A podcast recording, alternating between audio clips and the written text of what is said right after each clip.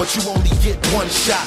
Advice from a school teacher to a young top. Applying a sticker to a Spider-Man lunchbox. When even role models tell us we're born to be felons. We're never getting into Harvard or Carnegie Mellon. And we gonna end up either robbing somebody or killing. Hello and welcome to the podcast where it happens. It's another Hamilton podcast. It's the last Hamilton podcast you'll ever need. Uh, I am your co-host Marcelo Pico, and with me, as always, for this is Paul Smith. Hey, Paul. Hello. Hello. Happy people at the at the end of 2016. Yes, we've reached the end of this dreadful, dreadful year. Um, it it's been something. Well, I mean, it hasn't been all dreadful, Paul. I mean, there have been some shining lights. Some this shining- this podcast being one of them. yes. Wow. What? Oh, how far we've gone with this podcast. This is now episode ten. Uh, really, episode eleven if you're counting episode zero. But let's not get into that right now. um, yes, I mean this. Um, yeah, I guess before we get things rolling on this episode, let's let's backtrack a bit, as I always like to do with these uh, the podcast what happens episodes. Let's let's go back uh, to where it began with my uh, hesitation on Hamilton, why we're here. Uh, yes, back way back, I think in May, I think June in the summer. Um, Yeah. I decided, hey, I'm going to listen to Hamilton for the first time because I've been avoiding it for so long. Um, and what better way to uh, get into Hamilton by, than by uh, podcasting about it? Because I guess I podcast a lot, so why not make this a podcast? And I figured, hey, why not uh, have somebody guiding me through this journey? A, a, a huge Hamilton fan, and uh, I I mean I found the perfect Hamilton uh, aficionado, the fan, the one who knows everything, uh, Paul Smith. Uh, right, Paul? Like, okay, I'm tossing it to you. Uh, where are you coming from uh, in terms of this podcast, Paul? I, I was the super fan that wouldn't shut up. I was I was that annoying guy that wanted absolutely everybody to listen to it and then talk to me about it. Um, so yeah, uh, this was a match made in heaven. I I love the opportunity. One of my greatest pleasures in life is sharing the things that I love with other people, and then uh, uh, you know, and then being able to to talk with them about it. Hopefully, they love it too. So it was a scary experiment. Uh, y- you were willing to try it, having never listened to it, and I was like, "You're gonna love it," but secretly, I was like, "Oh shit, what if he doesn't love it?" but fortunately, it all worked out. We had a great time. Uh, I, it was a it was a huge success. I think um, you've come out. You've not only survived your Hamilton experience, but you've come out the other side as I think it's safe to say a fan. Yes, I think so. Um, it, it was very successful on on uh, all those parts.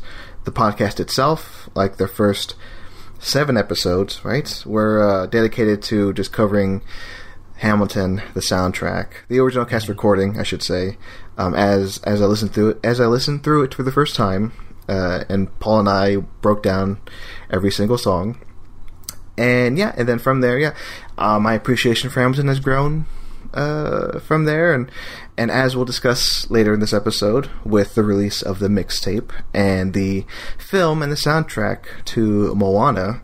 Um, yeah, uh, I, I can go back and say I am a huge fan of Hamilton and Mr. Lin Manuel Miranda. So it was all a success, Paul. Yay. Yay. I mean, good job, everybody.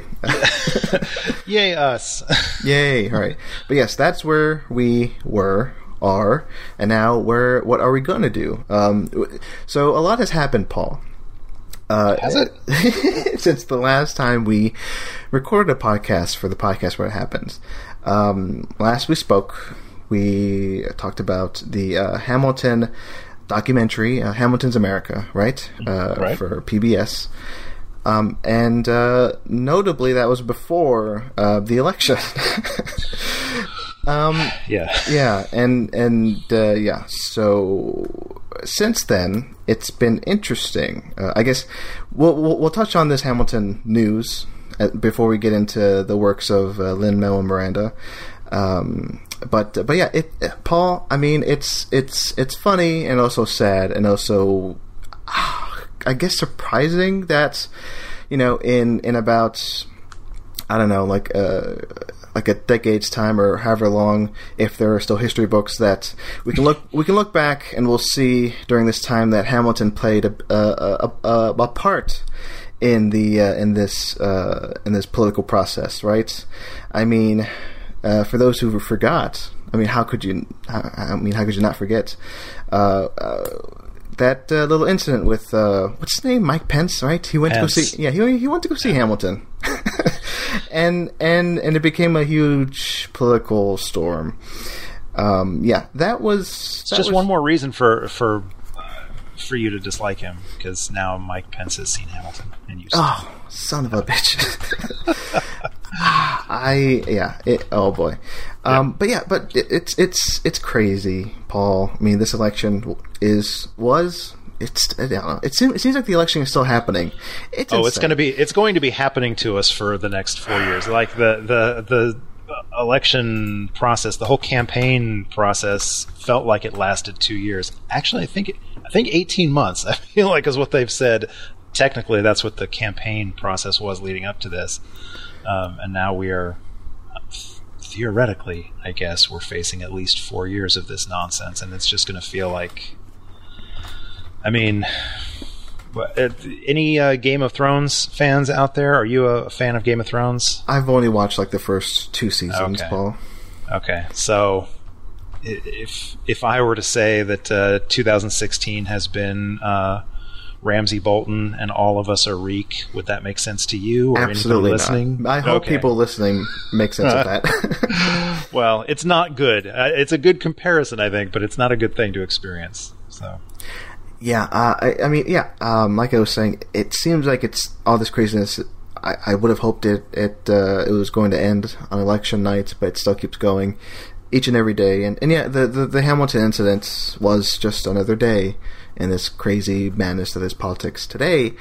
And um, I I don't know if you know this, Paul. I read. I think this is a fact, but um, so so I just want to talk about just briefly this this moment that happened. Uh, Pence went to go see Hamilton, and of course, uh, well, oh, not of course. Like I wasn't expecting like like this to happen. Where I, it was at the end of the show, where one of the cast members, um, I forget who it was.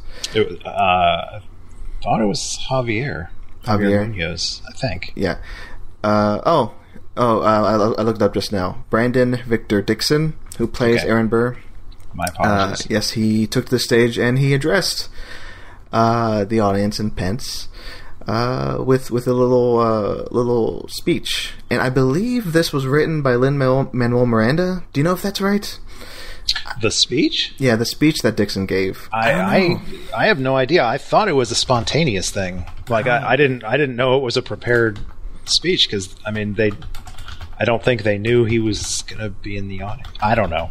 I, I honestly I've I've seen it once. Like I watched it once online, um, and I you know I don't remember a lot of details except that it was not nearly as inflammatory as so many people made it out to be. Yeah, uh, somebody really thought it was uh, disrespectful to the vice president.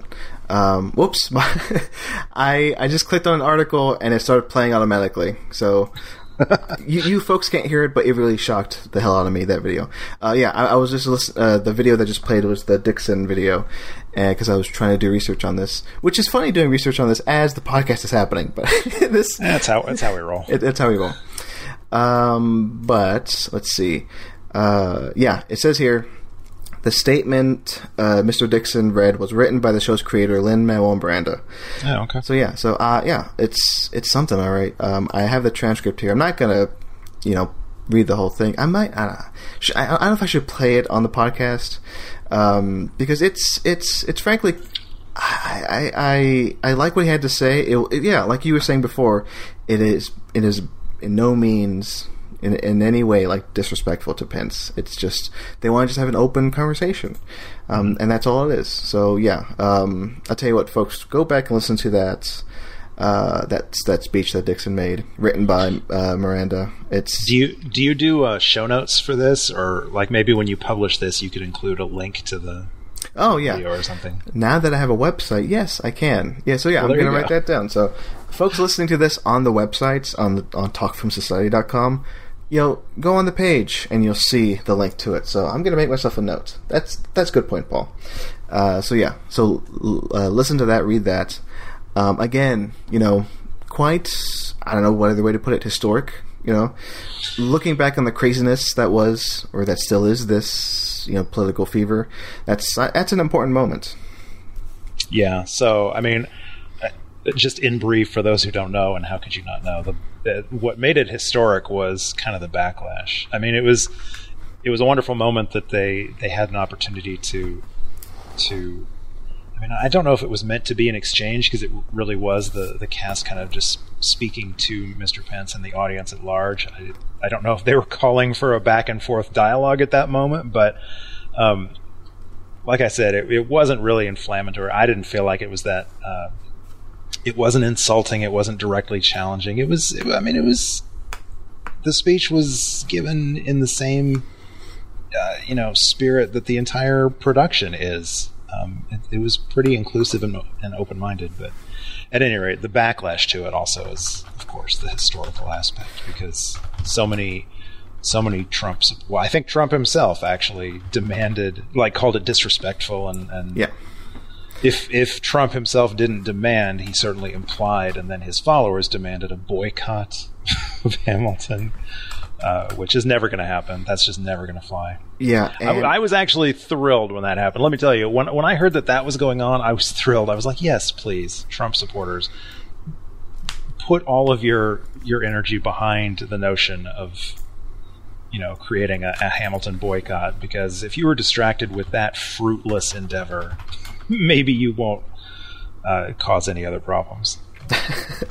I, and and one thing I read which doesn't make sense to me, but I found it funny, and and maybe you can explain this, Paul, because I don't know how this could happen. That the week after those Trump supporters said, you know, boycott Hamilton, Hamilton then went on to have like the biggest, uh, most profitable week of like their run, and uh I was uh-huh. like, well, how could that? How that? How can that happen if all the tickets are already sold out?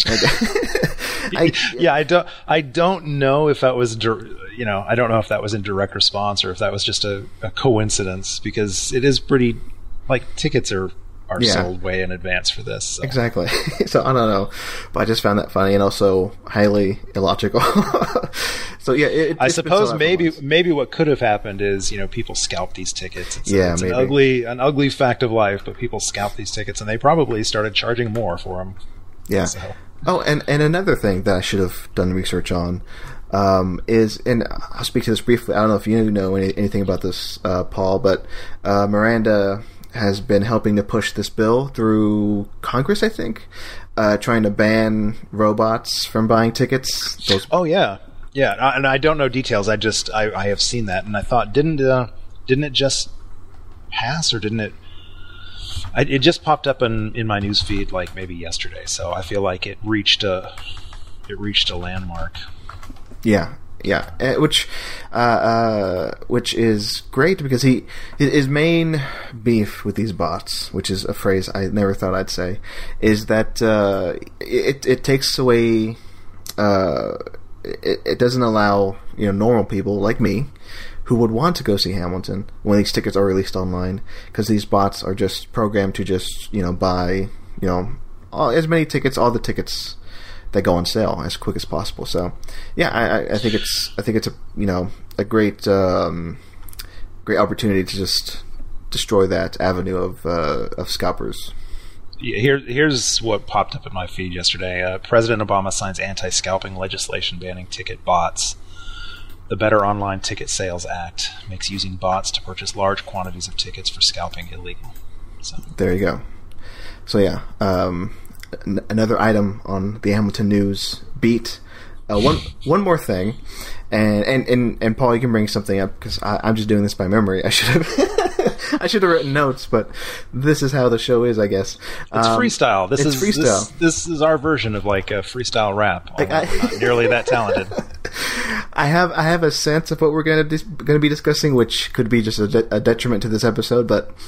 Uh, somebody was cast recently um, uh, in Hamilton, a notable uh, actor, comedian, uh, Taran Killam, uh, was cast in Hamilton. as uh, I mean, obviously you've read this, right, Paul? I no. You don't know what you don't. You've missed this Hamilton news. I I guess I have. Yeah. This is breaking news for you, then, Paul. Uh, oh my gosh, I'm going to pull this up so I don't mess this up. Here we go.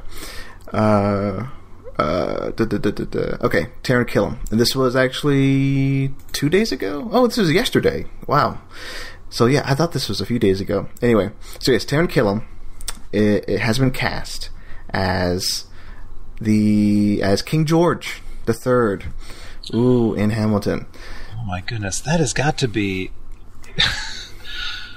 it's odd that King George is seems to be the role that uh, rotates so much.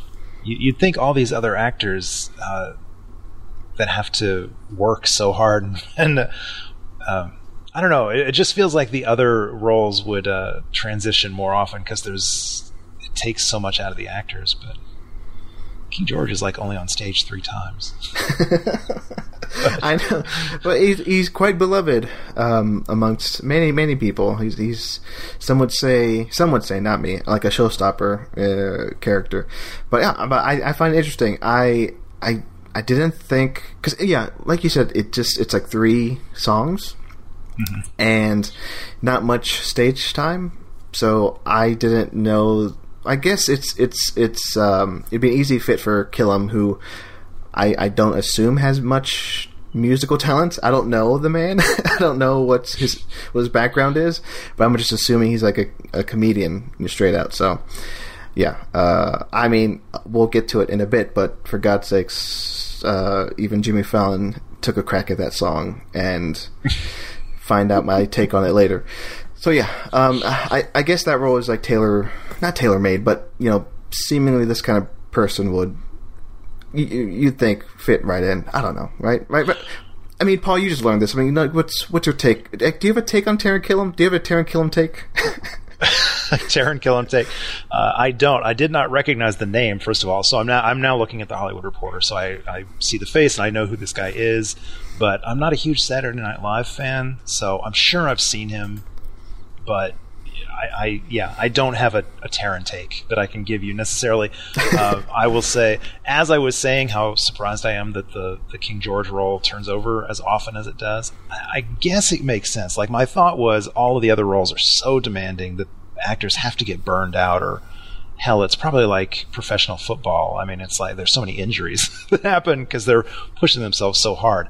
But um, uh, you know, King George role seems pretty pretty laid back by comparison. But I guess there's not that much meat on it, maybe. So, you know, maybe actors who would stay with the like the role of Hamilton or Eliza or whatever for years. Um, there's not really as much to get behind with uh, with King George, so they they move on quicker. But, um, anyways, I don't know where the hell I was going with that, but uh, yeah. So I'm just looking at this and I, I recognize the face. I see that he's from Saturday Night Live, but I don't, I don't, I don't have a picture in my head. I can't hear his voice in my head, so I'm sure he'll be fine. I, I don't feel like, um, you know, the casting director of uh, of the Broadway production has really misfired yet. So I'm sure that he's going to be fine.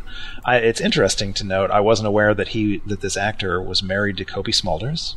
Yes, I didn't know uh, that, and she is also making her Broadway debut uh, next year, the same year in something else, not in Hamilton. But. Interesting, interesting. Yeah, uh, Killam is joining the cast of Hamilton on January 10th. I think that's what it says. Uh, 17? Uh, this is 17th. Oh, well, I don't know. The Associated Press may be wrong. Uh, uh, yeah, uh, it just says here Killam will join new cast members Brian Terrell Clark as George Washington on January 10th. Um, oh, no, you're right. It's the 17th the, this is worded poorly. Again, research. I don't do it. Um, yeah, so it, yeah, it, it says here Killam will be uh, on stage on the 17th, and then other cast members uh, who are playing George Washington will be on the 10th. There's a new Peggy, uh, she'll be there on the 16th, and a new Hercules Mulligan will be there on the 6th of January. So yeah, um, a lot of new cast members uh, coming to Hamilton in January. So yeah, well, good good luck to all of them. Yes, good luck. Um, and I hope I get to see that stage production one day. uh, we'll see. So, okay, Paul. Any any other Hamilton news before we go to the mixtape? Um. I, well, uh, I'm I'm in the midst of so I'm gonna I'm gonna pimp a friend's podcast. Uh, so Okay. let's get to the point, which is uh, a podcast hosted by Ken Edwards. I don't know if you follow. Uh, I think maybe you follow. Okay, yeah. Anyways, um, he I don't know what I can say about this. I don't want to spoil uh, any of his announcements or anything we're doing on that. But we're kind of in the midst right now of recording his year end episode of So Let's Get to the Point. And uh, because it's Ken Edwards and he loves to torture me and he knows that I hate making lists, he he wanted us all to make lists of like our our best and worst of the year, which is difficult to do in a year like 2016. But Yeah. um, spoiler alert: if you at home are listening to this before that so let's get to the point episode comes out which it's possible uh, my number one best of 2016 should really not come as a surprise uh, is hamilton and, and all of my various experiences uh, with and around hamilton including this podcast which we'll get a shout out on that on so let's get to the point Hooray! And thank you for that, Paul. And yeah, if if I were to rank my uh, 2016 overall, this experience making this podcast, getting to Hamilton, that'd be on that'd be on the top 10 for sure. It'd be up there. It was it, like I said before, um, getting into Hamilton. I guess uh, something I needed at that point in time in my life. Um, I, I'm st- I still go back listen to the songs as much as possible uh, and and yeah, and the podcast itself, the creation of it, the execution of it, just I you know I, I I had one thing in mind and it came to fruition pretty much perfectly. So yeah, uh, this has been a shining moment in 2016, in 2016 in what could have otherwise been, you know, a, a pure, unadulterated shitstorm. yeah There you go. so thank you, Paul. Okay, now Lin Manuel Miranda. Oh, you know one thing. Again, I should have been more prepared. Um, one thing I wanted to mention before we get into the mixtape, because we are discussing the mixtape and Moana.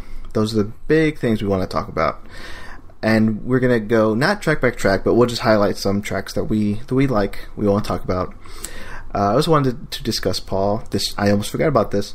Uh, Drunk History, that episode. oh hell yeah what how did we forget that Yeah, I almost did. I'm telling you, but I I'm glad I, I remembered because I it was quite a funny. I mean, obviously it was a funny episode with with uh, Lin Manuel Miranda getting drunk and telling us some uh, some Hamilton history. I mean, what else? What else would he talk about? I mean, un- unfortunately, it's I haven't watched it since it aired, so I don't like. I'm not going to remember any exact moments from it. But uh, yeah, it was hilarious. I've I've never watched that show before. I've heard of it. I knew it was out there, but that was the first time I'd watched it. So I assume they're all done the same way. Um, but I just in case, if this was a one-off, I don't think it was. But if this was a one-off, you know, they. Uh, it wa I thought it was hilarious that they had so while they're interviewing Lin, while while the creator, while the the host is interviewing Lin, and he's drunkenly, you know, explaining these songs and, and the that he wrote and the historical basis behind them, you're seeing his words being acted out by by actors, and I'm not going to remember who all the actors were. It was uh, Audrey or Aubrey Plaza and Right.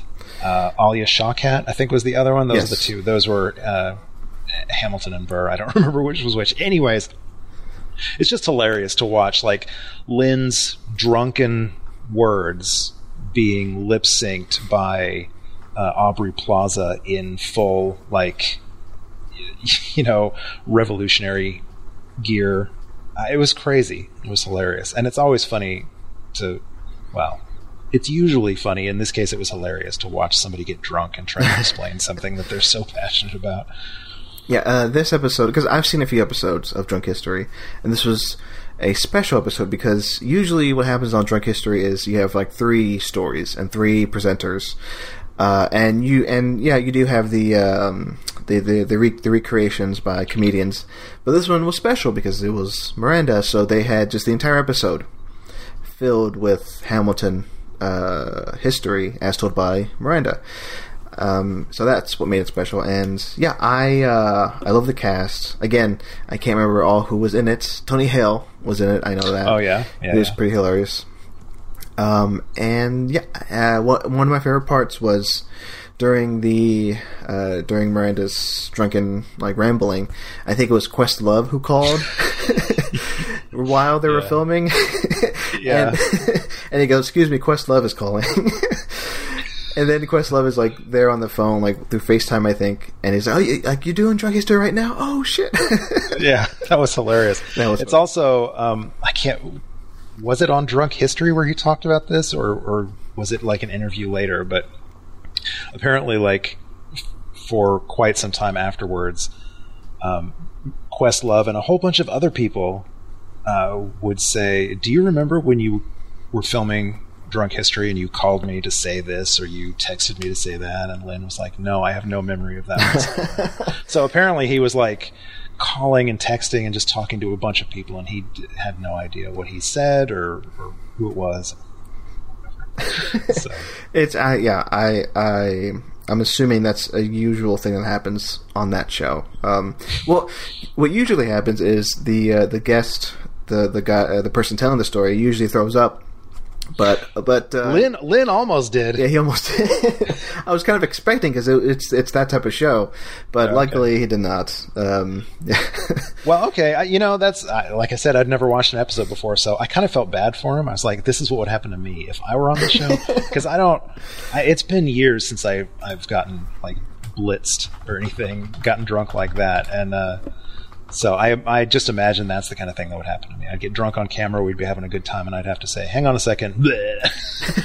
so I felt bad for him, but now I'm like, you know, go Lin. Apparently, everybody on the show pukes, and you managed to to hold it in. So Oh yeah, good yeah. job. Good Um, job. just from me watching about because I think I've only seen I forget how many seasons there are, but I think I've seen the first two seasons, and I think uh, if I were to grade his performance, he did like above average. He he held his stuff together because there are other people who were just who just e- who just end up on the floor and just uh, recite like uh, babble like like just craziness. But he seemed, This uh, this is the fourth season, by the way. Oh, fourth season. So yeah, so I've seen. I think I've seen all of the first two, and uh, and uh, yeah, uh, yeah. Like I said, uh, he's still like when he was reciting the the, the history of, of, of Hamilton, like the, the little stories that didn't make the stage. I think he mentioned like this is like he said like this is the stuff that, that didn't make it into like Hamilton.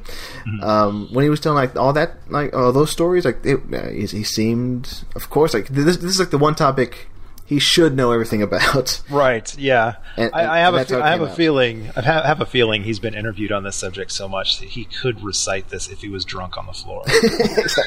so So there you go. So yes, a stellar performance by Miranda yet again on Drunk History, and yeah, he has been making the rounds um, because he has uh, he has two he had two products come out in the last like month and a half.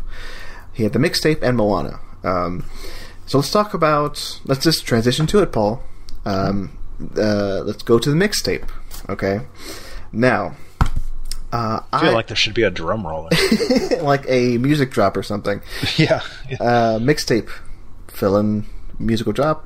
No musical drop because I'm not doing that. And here we go. so this came out. When was it? Uh, beginning of December, right? Uh, December second. Okay. And I was I was excited about it. I was. I mean, Paul, let's let's give some preface to this. Uh, I'll, I'll just go first. Like I said, I was excited. Like I've been hearing about this mixtape for months now. Miranda was teasing it. He's like, "It's coming, it's coming. I'm working with so and so. I got these tracks, got these demos. It's gonna be great, guys." And and then yeah, and then they announced the release date.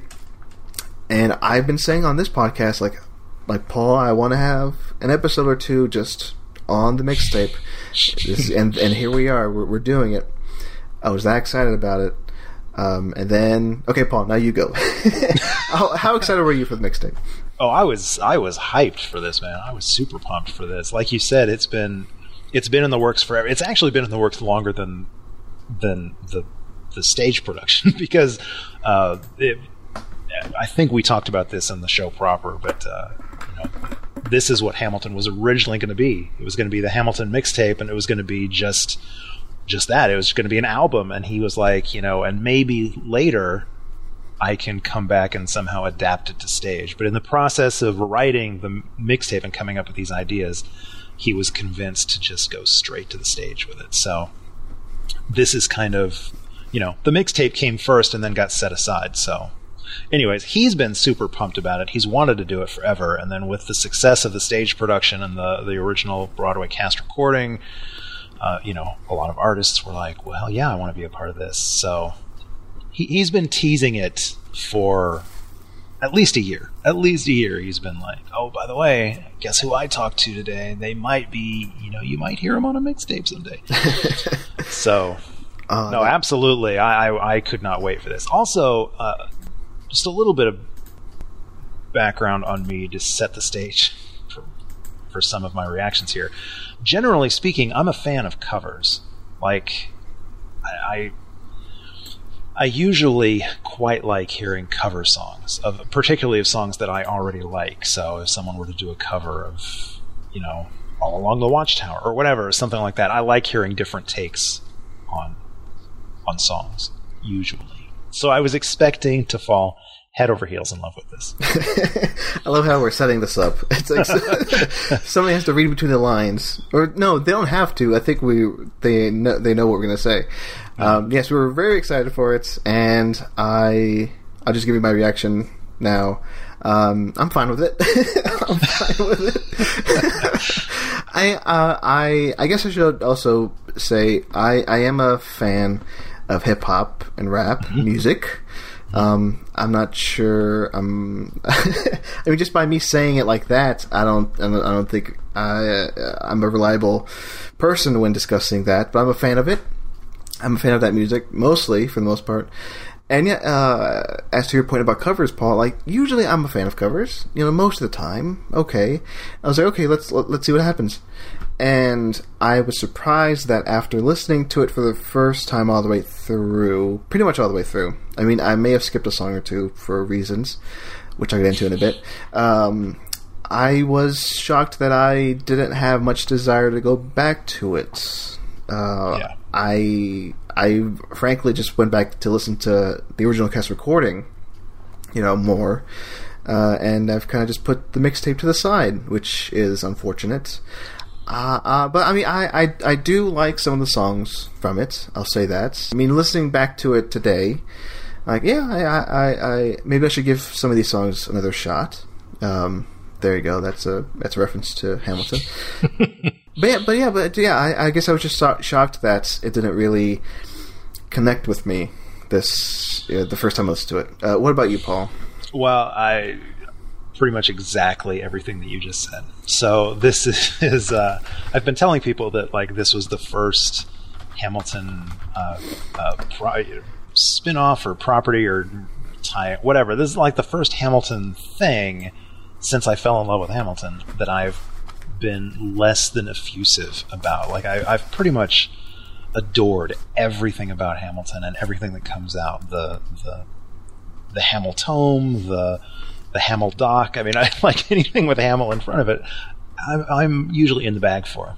Um, this is the first time where my reaction is just kind of, eh, what What did you say? You're fine with it? Is that what you said?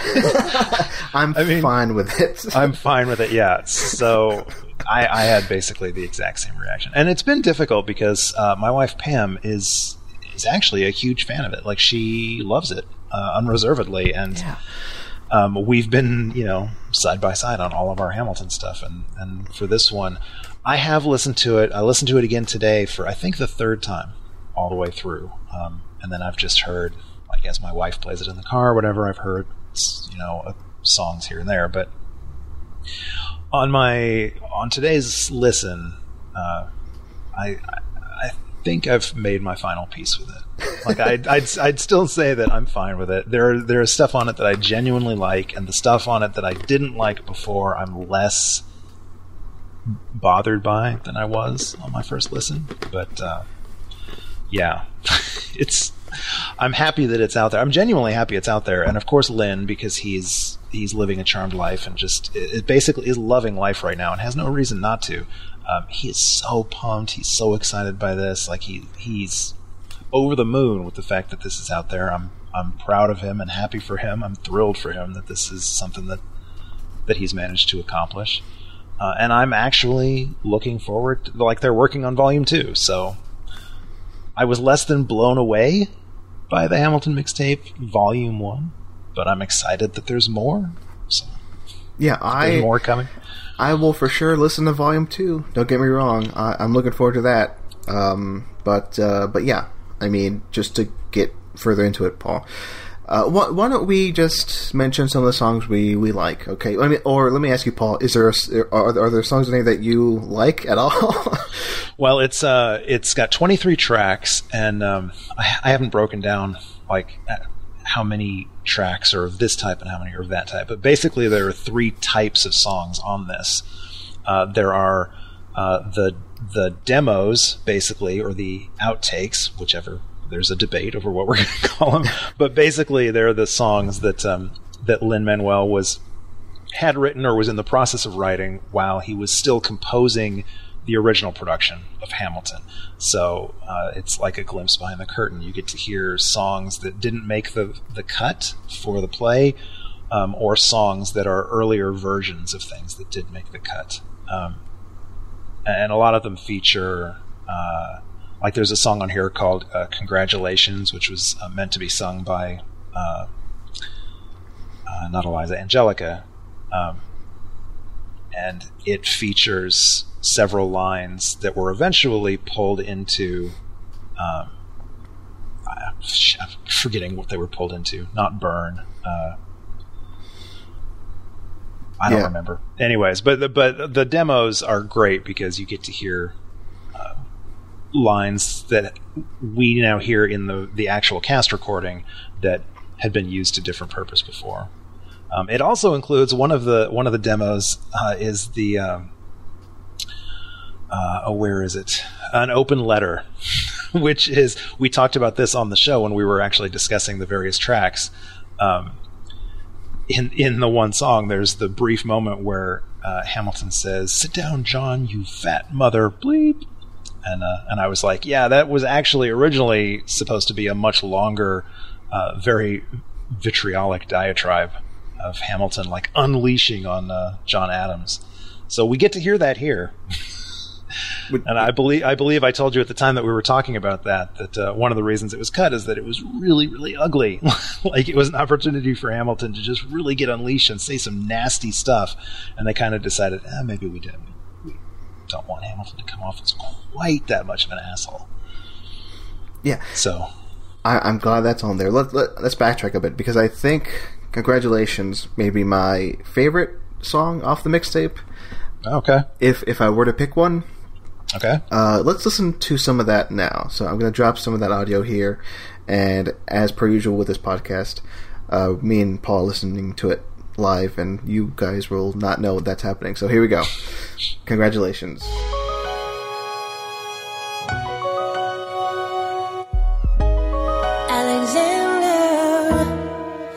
Congratulations. You have invented a new kind of stupid. A damage you can never undo kind of stupid. And open all the cages at the zoo kind of stupid. Truly, you didn't think this through kind of stupid. Let's review. It. You took a rumor a few, maybe two people knew, and refuted it by sharing an affair of which no one has accused you. I begged you to take a break. You refused to.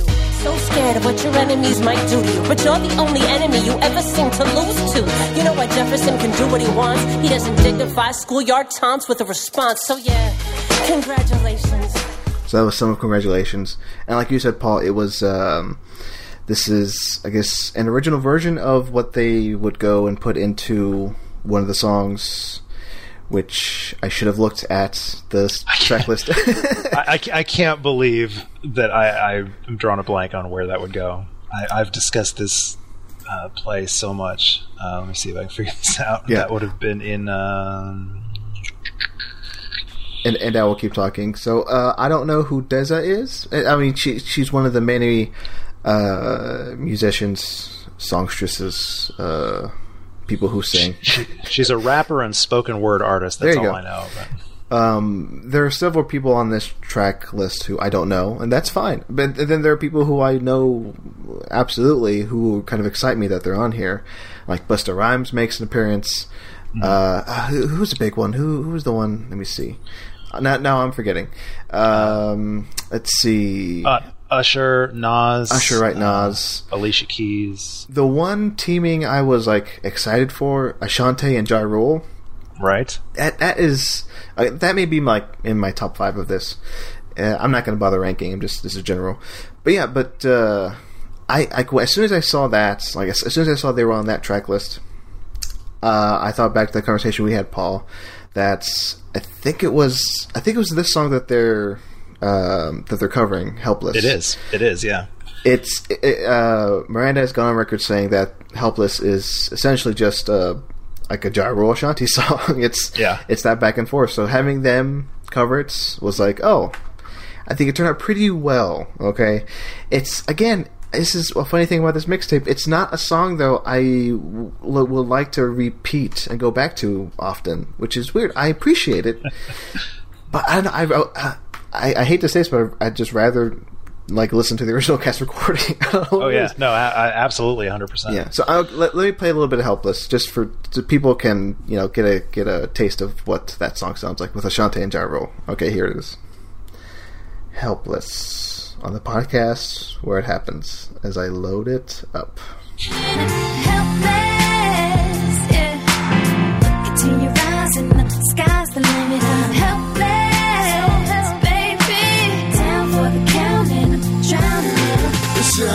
I ain't got a dollar to my name. An acre of land, a troop to command, a dollar of fame. All I have's my honor, a tolerance for pain. A couple of college credits in my top notch brain. Insane, your family brings out a different side of me. Paying confide to me. Angelica tried to take a bite of me. No stress, my love. There's a little bit of "Helpless" from the Hamilton mixtape. I don't know, like oh. Uh, I'll just say real quick, like now I just listen back to it a little bit more. I don't know, it, it grows on me every time I hear it. It's fine, but again, rather just listen to the to the original cast recording. Yeah, so so that's an example of the second type. I, I, I said a minute ago there were there are three types of songs on this. Uh, we just mentioned the the demos or outtakes. That's what "Congratulations" was an example of. Uh, now this "Helpless" is an example of another type, which are just the straight covers, um, where there's there's very little alteration. Like these songs are the the covers are, I guess they're contemporized, so they take out most references to like the, the the characters from the play and they try to make them sound like just a song that you could hear on the radio. Right. Um, but uh, yeah, there are several just like straight up adapt or uh, uh, covers uh, of the songs on here, and those would be generally speaking, those are my least favorite tracks Ah, okay. Um, like helpless uh, is fine. I liked it, um, and you know, like you said, each listen, you know, it gets. I, I warm up to it more and more, but uh, still, uh, if I were ranking the three types, uh, my least favorite would be the the covers. Like I think the one that most people are going to be familiar with in terms of the covers is, is uh, it's Quiet Uptown because it's covered by Kelly Clarkson and she's been going on pretty much every single like talk show or or you know uh, morning news broadcast or whatever and performing it or trying to because she famously can't get through that song. I, I totally missed that. Well, it's so okay. I, I I I heard bits and parts of her touring, not touring, just going around singing this, but I didn't know that she has trouble getting through it. Yeah, the, her, the the story she tells is that um, she was pregnant with her son when uh, she was approached, and she hadn't uh, seen Hamilton yet. But uh, they they she was approached and offered this song, and she was like, "Oh, well, that's great. So let me listen to it." And uh, for those that don't know, and you really should, the whole point of this song is it's about the loss of a child, about the loss of a son, the death of a son, Right. and dealing with that grief. And so she uh, she was absolutely destroyed, as most of us are, by that song. And so in the actual recording of it, she said we basically had to stop after every line, like every every line that I would sing, we'd have to stop because I was choking up. I'm here. I am pregnant with my my son, and I'm singing about the death of a son. Um, and it really hasn't gotten any better. Like I've seen her; she's performing it all over the place, but I've seen her perform it on three different times. Oh, wow. Um, she did she did a web web broadcast. She's been on one of the late night shows. I don't remember which one, and then she was on. I'm actually I may have seen it four times. I think she did Good Morning America, and I watched it there. And then she was on The Voice, and she performed it there. Ah, okay. But um, and every time uh, she she like chokes up singing it. She'll she'll make it you know maybe halfway through the song, and then you'll you'll either hear the catch in her voice or it. I think her Good Morning America performance, she actually stopped. She actually skipped a few lines, a few beats because she just couldn't.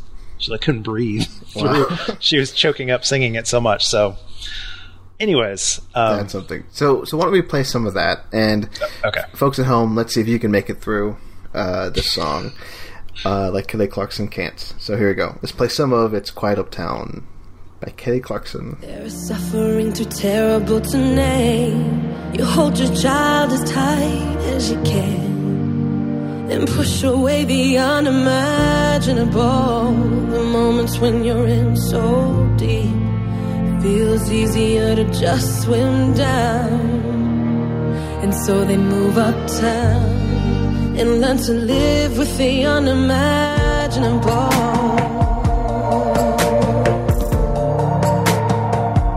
Some of "It's Quiet Uptown" by Kelly Clarkson. And Paul, I just had a, a realization.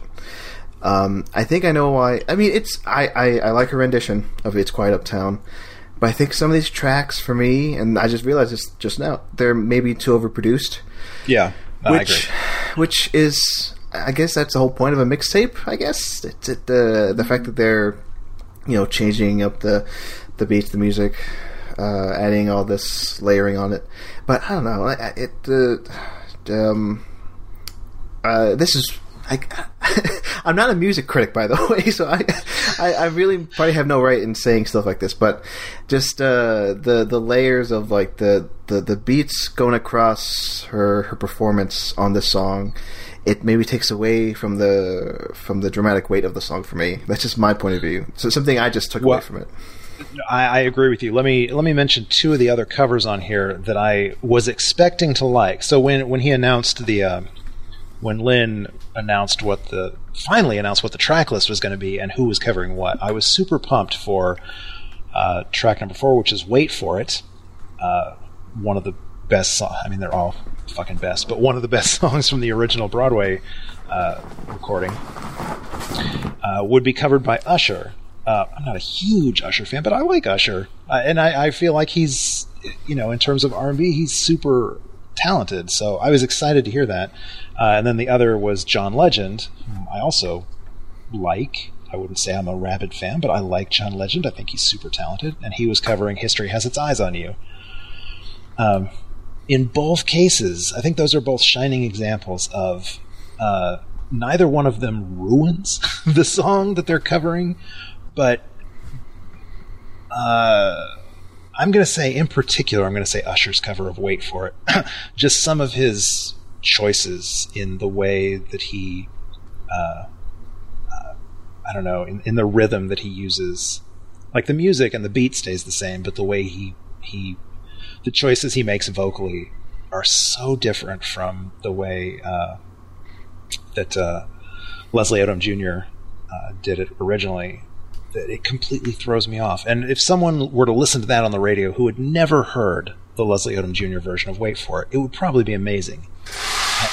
But sorry, my, that that was my automatic cat feeder. It scared the crap out of me. Okay. Anyway, continue, Paul. Sorry. Uh, anyway, so, so if you're unfamiliar with the song, it's, pro- it's probably amazing. You're probably like, wow, Usher, that's a beautiful song. But to me, they're just it's so vocally off from what I'm used the way I'm used to hearing the song that I can't get past it. Like I, it's unlikely that I will ever learn to like the Usher version of "Wait for It." Likewise, uh, John Legend's "History Has Its Eyes on You." I don't think either one of those is necessarily overproduced in the same way that maybe Kelly Clarkson's "It's Quiet Uptown" was, but uh, yeah, just uh, it, it's distinctly different.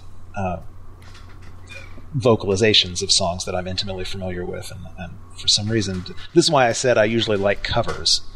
but in this case, I don't know. I'm so I'm so intimately connected with the originals that it's really hard for me to hear different takes. Okay, let's. I, I'm going to play just a bit of "Wait for It" by Usher because I I'd like to be reminded of this song because I just listened to it like uh, an hour ago and I'm having a hard time remembering it, which is a problem I, I think um, for a lot of these tracks. Okay, let's play a little bit of "Wait for It" by Usher.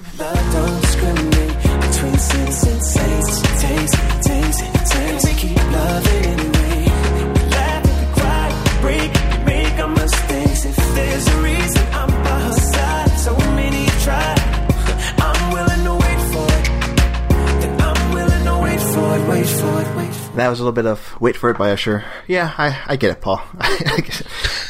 Again, it's not terrible. Like even No, just no, no. listening to that little bit of it uh, that you played for me right there, I'm like, it's, you know, he's great. I'm sure, I'm sure that's amazing, but it's so just the rhythm is slightly different in enough spots that it completely throws me off. Here, I'll tell you the real pain for me is uh, we were just listening to this in the car while my wife and I were driving last night, and I was trying to sing along. and, you, and I cannot sing along with Usher's version of "Wait for It," and that pissed me off. I know that completely defeats the purpose.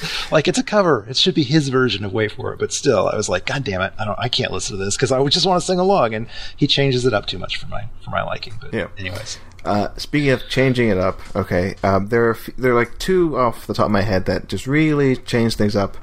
Um, that are, I mean, like you said, Paul, there are three right ver- um, types of songs on this. Mm-hmm. The the covers, the demos, and what else? What, what, what was the third one? I, I, I call them, uh, yeah, the third category is my favorite actually on here, and those are the sort of inspired by Right. songs. Yeah. So yeah. Oh yeah. So I was right. So the third type is what I'm talking about now. Uh, it's yeah. It's the inspired by. So you have songs like "My Shots" uh, with Busta Rhymes, and "I Wrote My Way Out" with Nas that are just, which is my which is my favorite off the album, I think. uh, uh, "Wrote My Way Out." Yeah. That yeah. That was actually good. I I was listening back to it today. Like I just said, I think that's my fifth time saying it. Uh, but yeah, just I yeah. Let's let's play some of that now, and we'll talk about it. "Wrote My Way Out" with Nas uh, and a few more artists, and also Lin Manuel Miranda is on the track too. So here we go.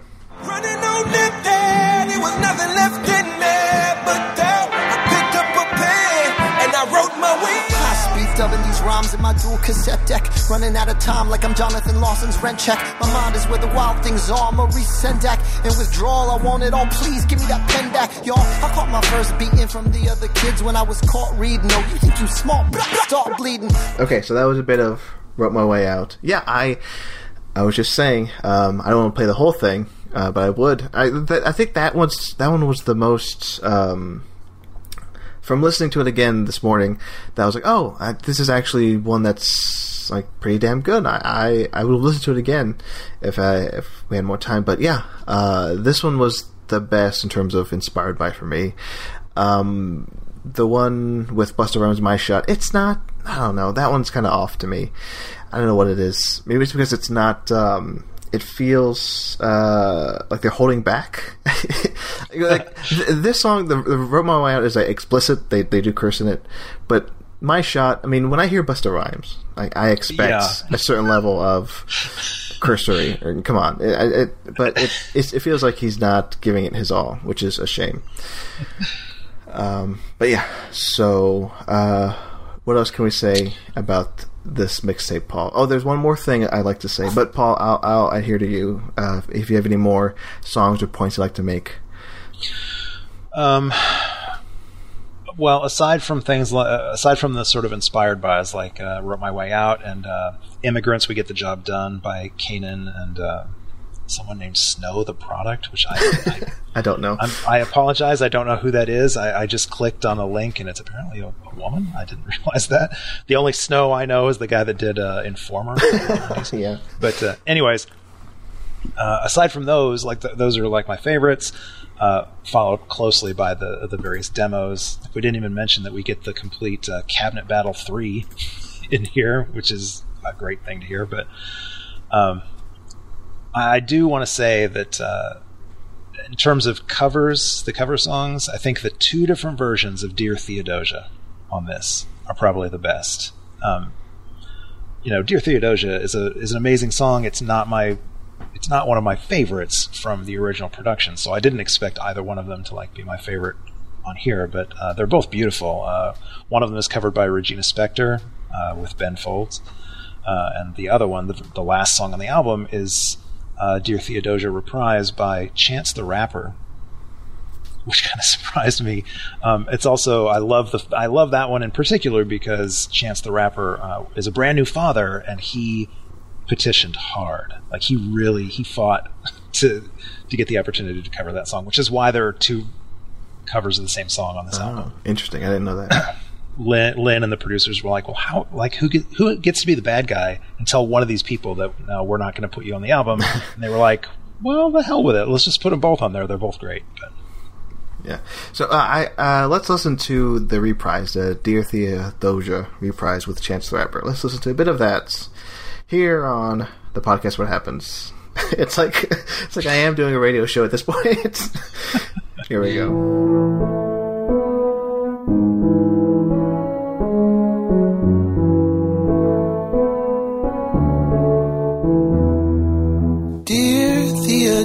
Theodosia, what to say to you? You have my eyes, you have your mother's name. When you came into the world, you cried, and it broke my heart. That's a bit of Dear Theodosia, the reprise by Chance the Rapper. Yeah, I.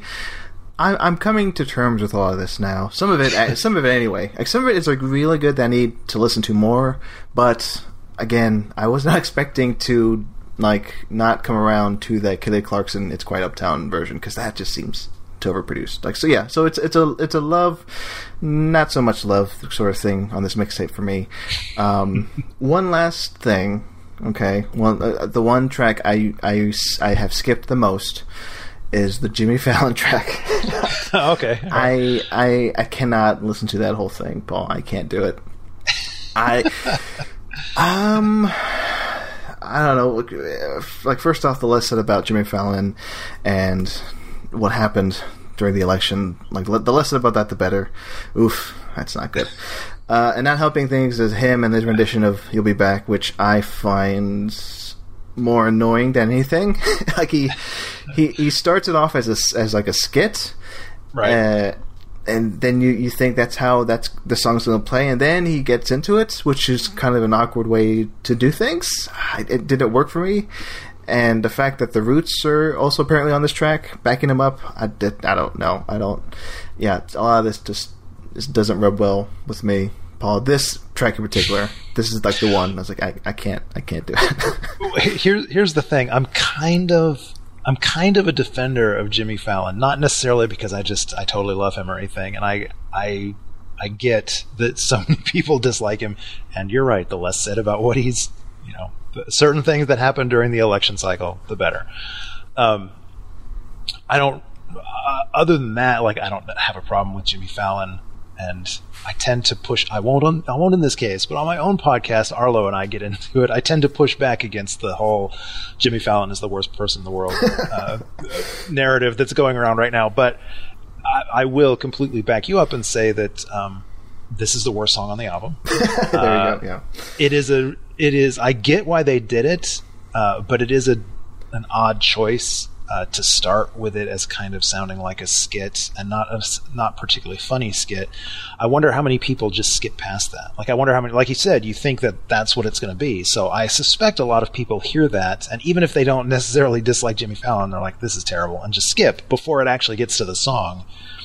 Um, and his, and his like just straight up version of the song is okay. It's not Yeah. it's not terrible. I kind of like the fact the fact that he does it in sort of a Beatles voice. Like he he sings songs and he he does impressions basically whenever he sings songs. and they're usually pretty good. Uh, and he sound, he's got kind of a Beatles esque sound to him, which I think is appropriate for this particular song. But um, yeah, I don't know where I'm going with this. Like on the one on the one hand, I understand why he's on here because he was an early, Right. uh, he was an, like an early proponent of this. Like he's been behind Lin and he's been really pushing Hamilton hard since before anybody knew what it was. So, and and also there's the fact that the fucking Roots like are his house band and they're, you know, Questlove is behind this whole thing. But still, I, I completely get you. It's the worst track on here. Um, uh, listening to it again today, I was like, I, I skipped. yeah, I, So- I I made it almost until the very end, but I couldn't do it. I just skipped. I just skipped it. I was like, okay, I'm gonna force myself. I'm gonna force myself to give this a shot. Again, another Hamilton reference, but I just couldn't make it all the way through. So yeah, um, I don't think he's like I don't think he's like the worst person in the world, but I don't know. He's uh, again. I mean, we we're let's not get into the Fallon thing right now. Just uh, I guess we can both agree that this is the worst one It is. uh, on the mixtape. So there you go. Um, oh, we- oh, w- one last thing. I, I was trying to think of like who uh, could have done a better job. Uh, I can't really good, give a good answer at this moment, but like after hearing uh, "You'll Be Back," uh, Jimmy Fallon's version, I listened to a version by. Uh, do you know Paul F. Tompkins, the comedian? yeah. Yeah, he did a version of it. Um, it Really? Was, yeah, and uh, and okay, okay. I'm gonna I'm gonna see if I can pull it up real quick. If I can't, then oh well. But it's it's it's interesting. He I think he he played it as part of like a uh, Christmas benefits, and he released a version of it, like an early version of it, um, like on YouTube. And I was like, oh, this is pretty good. And it's the way he uh, performs it. He performs it through a um, it's it's not a bullhorn. It's one of those old timey ones, Megaphone? like a megaphone, what, like, what- whatever. Uh, so I think, I think I just found it. yeah, you found it. Uh, okay, I have it here. I'll play it here. Uh, uh, yeah, this is it. So this is a rehearsal clip um, by Paul F. Tompkins singing "You'll Be Back," and I think this is much better than Jimmy Fallon's version. You'll be back. Soon you'll see. You'll remember you belong to me. You'll be back. Time will tell. You'll remember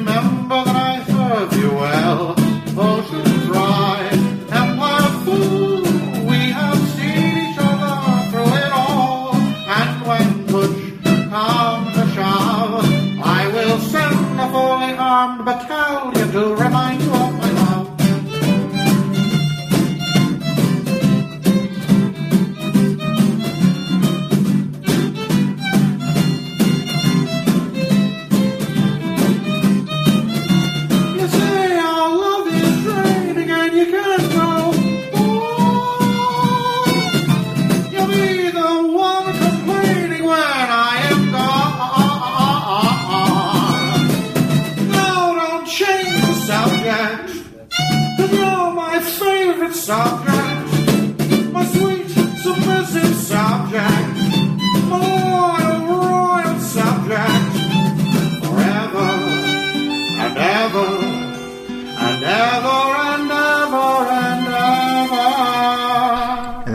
And that was Paul F. Tompkins singing "You'll Be Back," um, which I- was that, that, that was that was glorious. yeah, it's I amazing. kind of loved that. I kind Mr. T- loved that. Mr. Tompkins is is a is a legend, uh, and yeah, I I'm not surprised. I uh, he um, he's a great singer in that he doesn't take himself too seriously.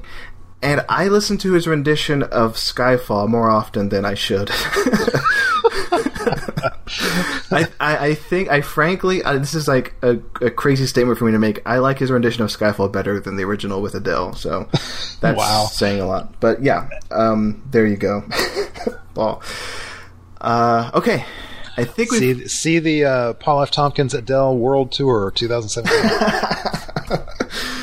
Uh, okay, so I think we've covered the mixtape. Man, Yeah. we're we're an hour in. Don't worry, I know, I uh, know. it- it's okay. I hope you can go a little long, Paul, longer than usual with these episodes for this one. oh no, I'm fine. Okay, good. Yeah, I'm fine. I'm fine as well. Okay.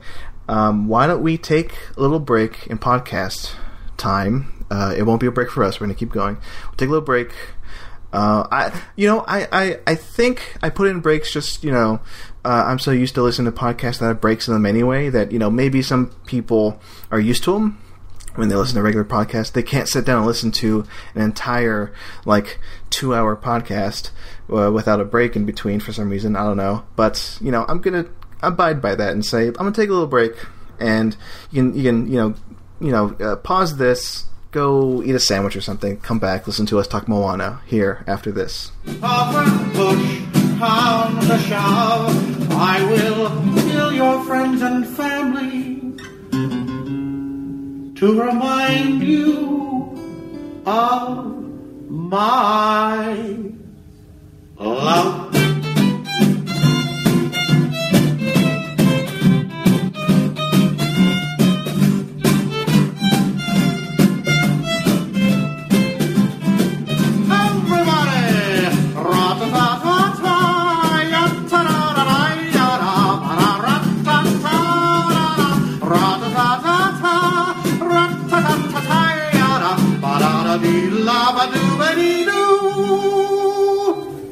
And we're back. Hey, Paul. Hey, oh, geez, you startled me. We're back. Oh boy.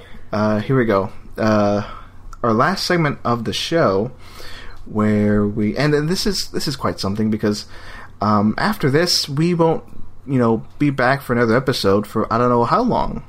Yeah, we. we uh, to the best of my knowledge, we don't know what the heck we're doing after this. No, this this seems like a good like stopping point for now because our last stopping point was the end of the the initial series, and then of course Hamilton News came and we, we came to talk about uh, the the documentary. And what else did we talk about, Paul? We dedicated an episode to. I think we just had a guest on. So Yeah. yeah, but now I mean this is it for now, folks. Because Miranda, I imagine he's wiped. he's he, He's- He's he's filming the new uh, uh, Mary Poppins. That's now. right. Yeah. Uh, so he's still busy, but he's he- he's taking a break, I guess, from from uh, releasing things, doing more Hamilton things. I guess because he's busy shooting uh, Mary Poppins.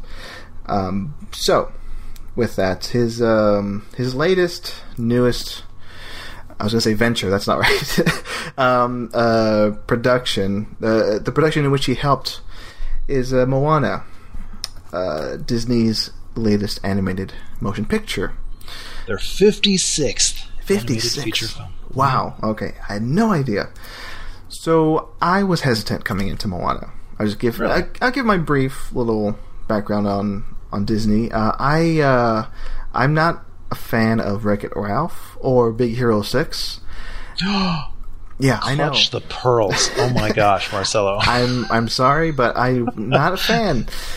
And um, uh, I was uh, Frozen was okay to me. Uh, I actually watched that twice in a weekend because I found a lot of it in, like interesting. But I don't know. I, I I would probably never see it again or listen to the songs again. So. Um, Why why do you hate fun, Marcelo? I'm sorry, I just had I just had to jump on that band. You sound like my co-host Matt Curiel, who accuses me of not having fun. Um, that's always delightful when he does that because it hurts my soul. Because I can have fun, I can. So okay, cutting to the chase, I was hesitant, hesitant on Moana, and also I was hesitant on Zoot- on uh, Zootopia, which I know is a movie that you particularly particularly like, Paul. Right? I love Zootopia. Uh, I, I, okay, I break this to you. I saw Zootopia like a week ago, and I loved it. Uh, I, Oh, awesome. I'm, Okay. I am glad I jumped on that finally. We're was- friends again. Yeah, I was hesitant seeing that. You know, same, you know, same circumstance, uh, circumstances. You know, me not liking those the previous Disney features, but I was. I can pretty much say I love Zootopia. It's a fun, fun movie. Hilarious. The sloth thing left me in shambles. I could not stop laughing for like five minutes. Uh, and it's it's it's it's crazy that, that they made a 48 hours, you know, buddy cop movie, Right. A Disney movie. Wow, um, I love it.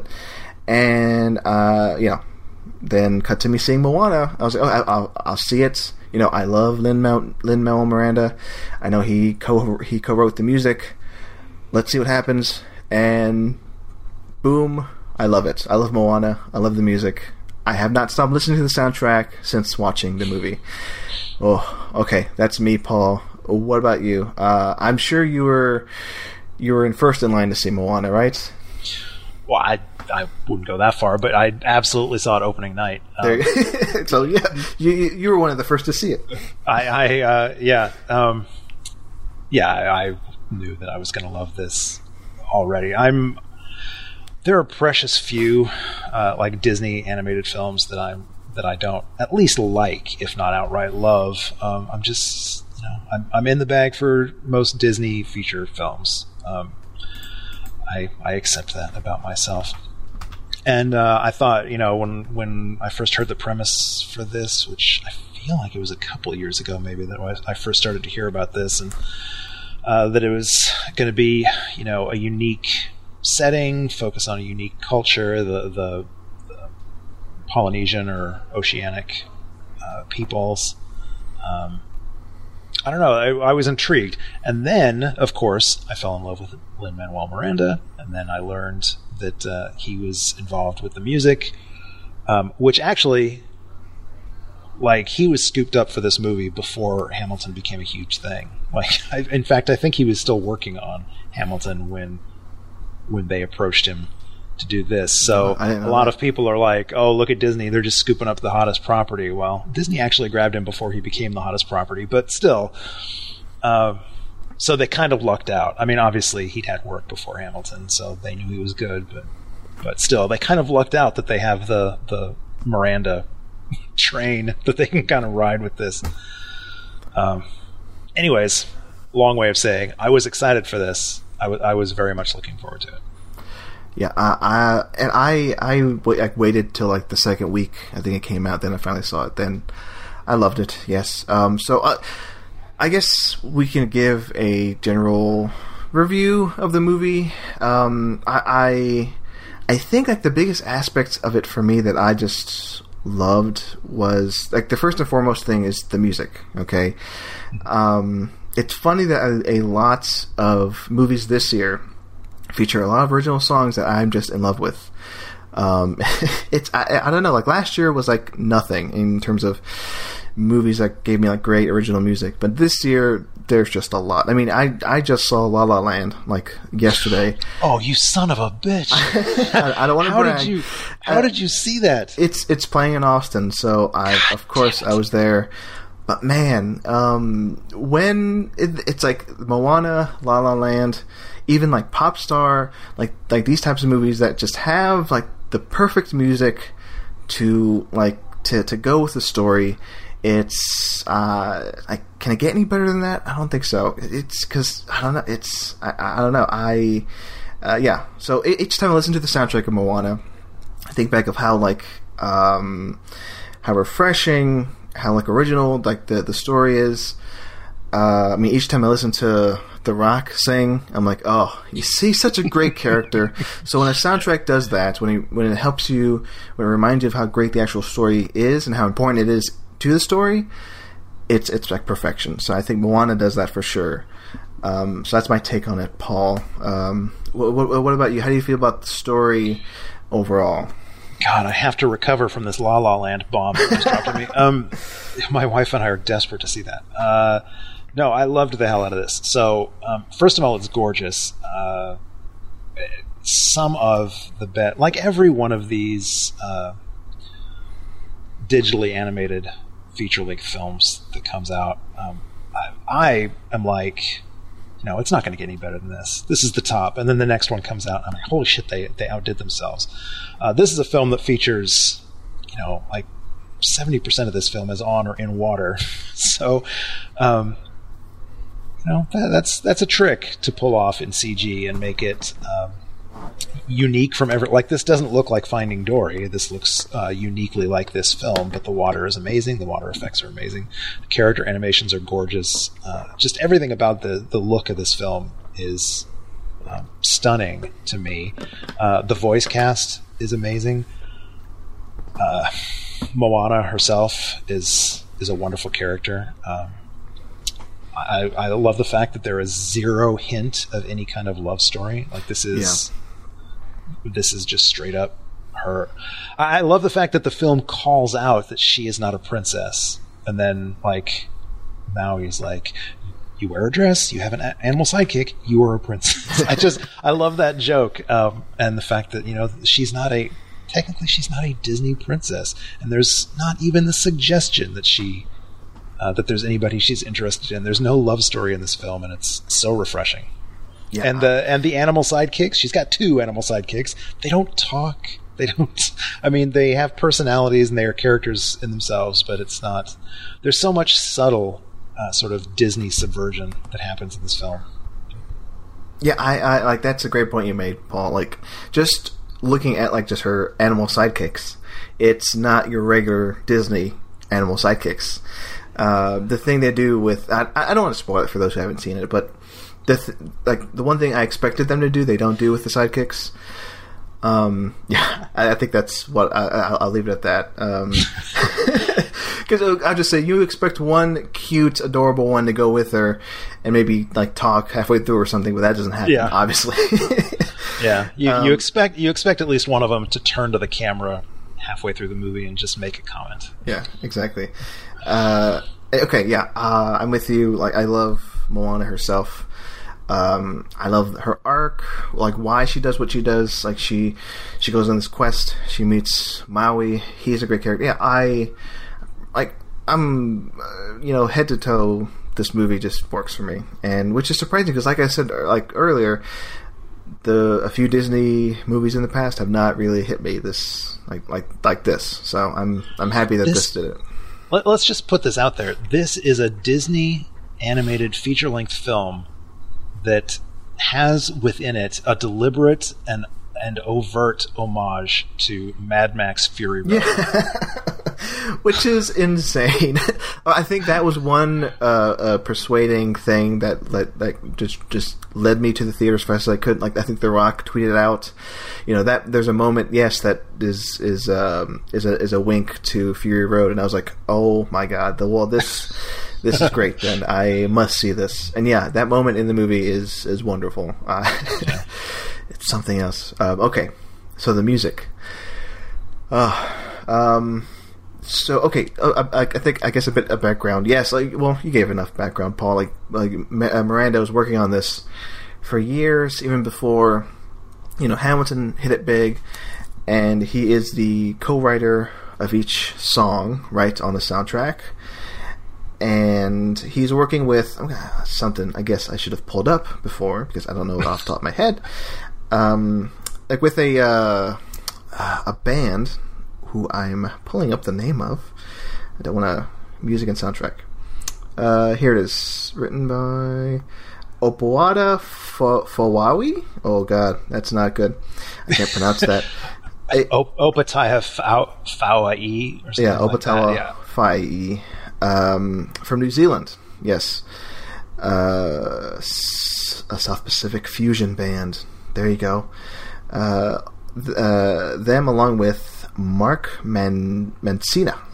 There you go, providing uh, the the co-writing credits for the songs.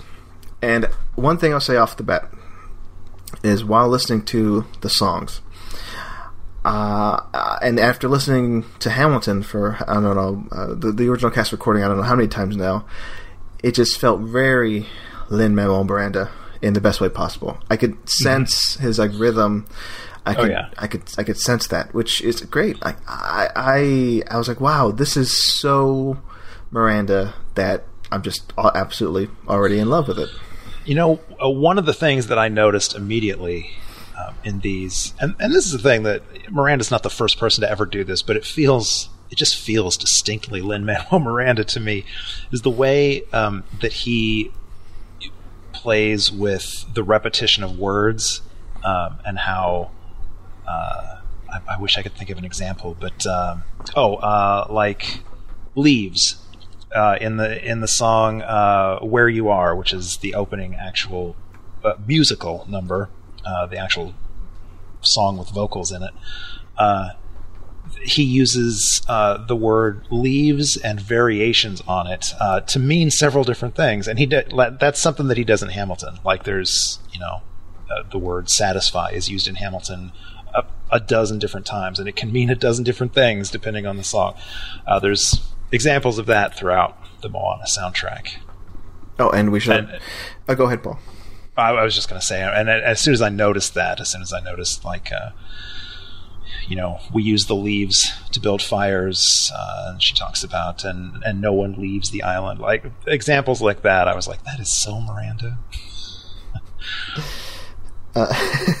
Oh, oh, we should also say that Christopher Jackson has a has a tiny role in the movie as he's yeah. I, I thought he played the character, but he only plays the singing voice Right. of the right. chief. Only, right. Yeah. Oh, and something I, I forgot to to um to mention. I think this happened in the Drunk History episode where uh, I think Christopher Jackson also calls uh, Miranda, right? Or am I or am I thinking something else? I, yeah, I think I think you're right. Yeah. Yeah, and and uh, Miranda's like like uh, don't worry, like Chris, like you and me, like every time I work, you work, which is something that I love. That these two are like the best of friends because I'm, uh, again, oh, well, I have yet to listen to in uh, Into the Heights, which is something I need to do.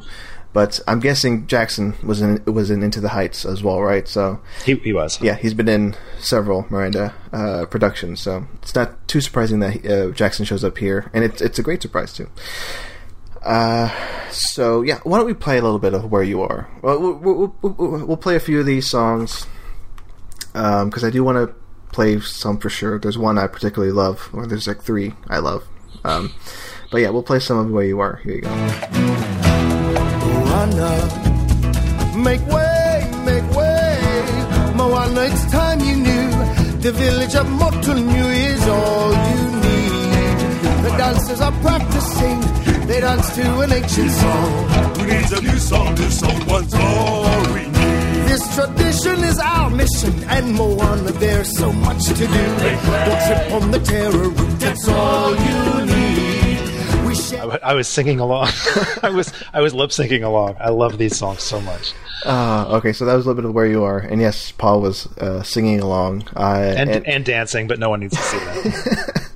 once we turn this into a video podcast, then everybody can see. It. Oh God. Um, uh, okay. I, I, I, I don't know what else I could say above like I love like these songs like they, I like each that one, was that was Jackson, by the way. For those listening, at Yes. that was that was Christopher. Jackson. that was Christopher Jackson. Uh, That was our our first president singing that song. uh, so I love that one. I love where you are. Uh, oh, l- let me just ask you this, just cutting to the chase, Paul. Like, do you have a favorite song on here? Oh, jeez. Um, I mean, all of them, but no. Uh, I, I would say the one that I'm the most obsessed with right now. Um, I don't know if this will be a surprise or not. Uh, it's "We Know the Way," Okay. Which features um, actual lyric, like actual vocal performance by Lin Manuel. Um, and it's the it's the sort of spiritual voyage song, and it's I think it's the song that plays in the trailers. So if you've seen a trailer for this film, you've probably heard a bit of "We Know the Way." The reason why I'm so obsessed with that one right now is. Uh, uh, at least half of that song uh, is not in English. It's in. Uh, I'm not going to be able to pronounce this. I believe it is uh, Tokelauan. I think it's it's one of the the South Pacific uh, languages, one of the Polynesian languages, uh, and it's it's like almost extinct. I think they said there are less than three thousand people in the world that still speak that language. wow. Um, and it's just beautiful. Like I've I've I've seen films or, or whatever that feature the various South Pacific um, languages, Polynesian and uh, that sort of thing. But, uh, like I've seen Rapa Nui, uh, it's just never registered to me how beautiful some of those languages are, and I cannot get over uh, just how how magical the the non English lyrics of that song are. Okay, yeah. Plus, just the message of that song is, is, you know, stirs my blood. It's really weird. I have to say, I'm terrified of water. I can't swim. I have a deep and abiding phobia for, for water.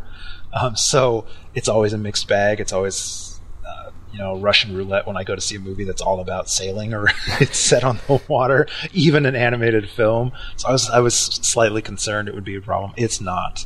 I, I completely loved it. And just the idea of, uh, the call to explore, the call to go on a voyage across the sea, it was stirring to me. Yeah. So uh, yeah, uh, we know the way is in my top three of the soundtrack. It's like the, the uh, one of the three that I play a lot. So let's play some of We Know the Way.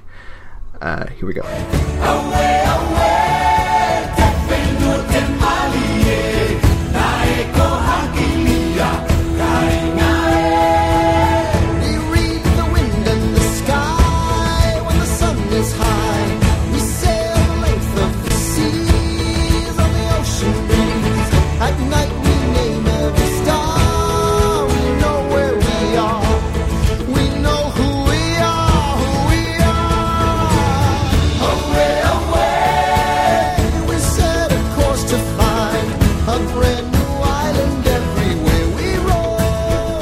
That was a bit of uh, We Know the Way, featuring Lin Manuel Miranda, and the band who I'm sorry I can't pronounce. um, yeah, I, okay. That's in my top three, and I'll, I'll go ahead and reveal my other two that I've listened to a lot. It's uh, You're Welcome, uh, featuring Dwayne Johnson. I listened to his version, and there, and and um, what I love about the soundtrack is that it also has the um, the, the rendition they play in the final in the in the credits featuring uh, uh, Lin Manuel Miranda, and also they have a demo version of that same track with Lin Manuel Miranda. So I've been playing those three tracks over and over. Nice. The uh, I, I just want to say about the the sort of in credit version of uh, "You're Welcome." Uh, it's performed by Jordan Fisher, um, and the reason why I think that's so exciting is, first of all, Jordan Fisher uh, is actually from the town that I'm living in right now. Like he's originally from Trussville, Alabama. oh wow! Um, and he has gone on to he, he's the current uh, John Laurens Philip Hamilton uh, performing in the Broadway version of Hamilton right now. Wow, there you go. Wow. So This I, this this uh, this movie has more of a Hamilton soundtrack than some people might you know might first think of. It, yeah, it's, it's something else. Um, okay, so I love that song. I love that song because it has that it has that that break where well, like when I first heard it, The Rock is kind of rapping in the in the middle. yeah, and it's it's it's great. Okay, I'm gonna play some of it now, and then I'll talk a little bit more uh, after we hear a bit of. You're you're welcome. I'm gonna play the Dwayne the Rock Johnson version, which if you asked me this a year ago when I've said this, I'm gonna play the Rock singing and rapping in a Lin Manuel Miranda song. Oh boy, here you go. You're welcome. Honestly, I could go on and on. I could explain every natural phenomenon. The tide, the grass, the ground. Oh, that was Maui just messing around. I killed an eel, I buried its guts. Sprouted a tree, now you got coconuts. What's the lesson? What is the takeaway? Don't mess with Maui when he's on a breakaway. And the tapestry here in my skin is a map of the victories I win. Look where I've been, I make everything happen. Look at that, me, me, me, Maui, just taking it That's uh, you're welcome. As sung by Dwayne the Rock Johnson. Uh, is there something that man can't do? I don't know. it's like he's not okay. He's not the best singer, okay, but he gives it his all. Like he gives it like 100, percent and he's not like um, he's not holding back. Yeah, so I love that rendition. Uh, and again, like each time I listen to the song, I'm reminded how you know well formed that character is in the movie. So it, it, it the song embodies like how like how how well written, how you know uh, like so great that character is. Uh, yeah, again, I'm gushing so much, Paul. Jeez, like if if people were worried that this episode would be, just be like a lot of negativity thanks to the mixtape, now thankfully we're back to our normal, you know, positive output. Just talking about this soundtrack. Um, oh, and one thing I'll, I'll mention too is the demo version on, on You're Welcome uh, by Miranda is like he uh, because the original concept was um, uh, they're like of course there are differences and I love how it's changed because I think in the demo version Miranda like when he's saying oh you're welcome like uh, in the middle of like his uh, his, his lyrics his his you're welcomes in the demo are more like um, what's the word? Like just like like you're welcome, like like take that for what it is. But then Dwayne Johnson, in his rendition, they're more like you're welcome, like more happy. So Yeah, like yeah. I guess with Dwayne the Rock Johnson, with him being cast, they kind of changed the character to you know less of a you know, uh, what's the word like sarcastic individual and more of like a happy individual, which of course The Rock definitely is. So I love that. I love like looking back at that demo and seeing like the change to the character that eventually became. Oh, is that your walk? I also I also like hearing uh, Miranda's version of that uh, rap. In the Oh, middle, yes, which which is a little more rappy than uh, than uh, Dwayne's version, obviously. Yeah. but still, Yeah. Uh, okay. And did, did I reveal my third one? Oh, my third one is Shiny. of Uh, course, by Jermaine of course, Jermaine Clement, the uh, the the David Bowie song. Yeah, uh, and film. okay, okay. Let's play some of Shiny, and I'll, I'll reveal something about it that uh, maybe may not shock a lot of you because I am a dumb person. So let's let's uh, listen to some of Shiny. Here we go. So shiny, send your armies, but they'll never be enough. My shell's too tough, Maui man. You try, try, try, but you can't expect a demigod to be the take apart. Pick it up, you will die, die, die. Now it's time for you to take apart your aching heart. Far from the ones who abandoned you, chasing the love of these humans. So Shiny by Jermaine Clement playing a giant crab. still still singing along. By the way, So one thing I'll reveal, just proving how dumb I am, I it was like a week after seeing the movie and listening to the soundtrack nonstop, uh, listening to uh, Miranda's demo of this song. I think maybe after the tenth listen, where I, I thought, wait a second, he's doing David Bowie. so I did not get it until I think it was like writing something down, like I was like, writing notes for like school, then listening to the soundtrack. I go, wait a second, this is David Bowie. I'm so dumb, Paul. I just I got it because it. If you listen to the demo version, he is flat out doing a Bowie impression, and it's wonderful. It's Yeah.